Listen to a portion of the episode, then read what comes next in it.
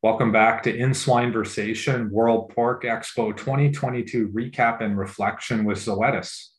Welcome, Brian Payne, Regional Business Director. Good morning, Jim. Yeah, thanks for joining us, Brian. What's uh, you, you got an illustrious career. What's your background with Zoetis and prior? Well, that's very generous. I've been with Zoetis uh, since 2018. Um, my my previous background, I started in practice in swine practice. I'm a veterinarian. I had the opportunity uh, to serve many customers, all the way from small independent producers uh, to large management companies. Uh, got a lot of background there, both in health and production, and then had the opportunity to serve the industry uh, both in the U.S. as well as international, it, within um, uh, the allied industries of pharmaceuticals and biologicals. My current role is regional business director. I have the opportunity to, to work with our sales team, our uh, pork production specialists that are out in the barns every day, as uh, helping with training and facilitation of training, as well as our Improvest team. So, with Zoetis, talk talk to me a little bit about kind of the evolution with Zoetis. What makes you guys unique and a benefit to producers? you know, because I've had the opportunity to work in different parts of the industry, I, I have been asked, why did you uh, take the opportunity to go to Zoetis? When I was in practice, the products that I was pulling off the shelf uh, were innovative. Uh, Draxxin, for example, Draxxin 25, Excede for swine, very innovative products that allowed us to individually treat animals. That innovation, along with some of their uh, vaccines, such as FarrowSure, RespiSure, uh, and now Fostera Gold, extremely innovative.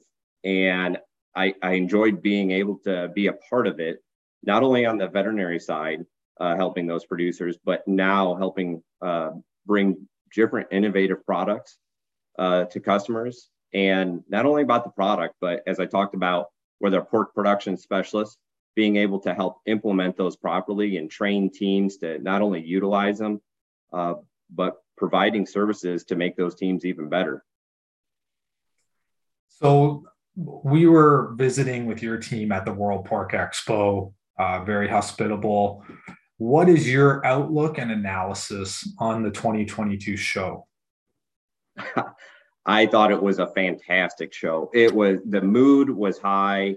People uh, were back, shaking hands, sitting down, uh, having a bite, having a drink and having really thoughtful discussions, catching up on the last two years, what's been going on personally, professionally, and with the marketplace right now, uh, it, it, certainly was elevated. I, I was glad to see um, all the movement through the Allied uh, building uh, in the tents and really the turnout in business seminars as well. So, what were you promoting at the show? And what can producers expect over the next six to 12 months that's unique and innovative coming out of the pipeline at Zoetis? Yeah, yeah. Improvest for Gilt is what we're promoting.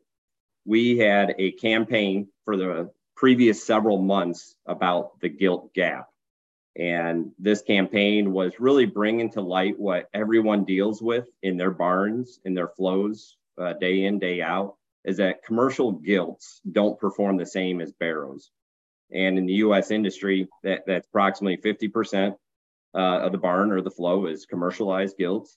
And uh, so we really wanted to talk about the meta analysis that of the difference. They grow slower, um, they, they're not as efficient in the barn. And our launch of our Improvest for Gilts platform uh, was our main focus. So now we have built for the gilt. It's Improvest for gilts. It can be in, injected into gilts and it allows better uniformity in the buildings because now the commercial gilts are performing like barrows. It allows for the higher carcass weights of these gilts, especially on the lighter end. So you're, you know, it has the ability to increase the average daily gain, especially in that lighter end. So you have fewer lights, commercial gilts, being closed out of these uh, buildings. So that's the main benefit for the producer. And then there's the connection between the producer and the packer of these higher carcass weights, uh, high, larger primals. And, and one of the primals being the belly is we actually have an increased percent yield in the belly.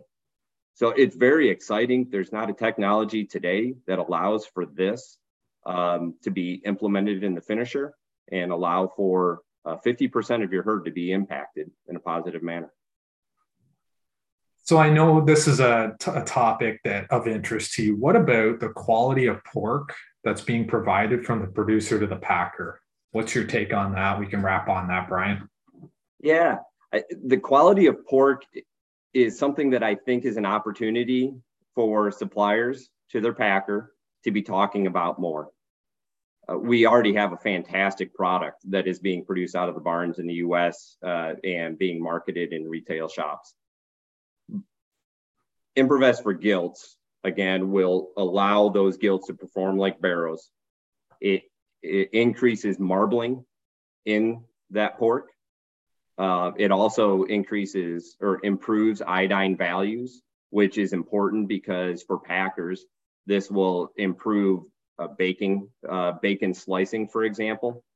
And so this improved quality of pork through the use of Improvest in gilts is certainly a discussion point that I would uh, encourage integrators on the live side and packing side to have, but also for the independent producers supplying to packers to discuss further. Thanks for taking the time to join us today, Brian. Yeah, Jim, thank you so much. And Brian Payne, Regional Business Director of Zoetis.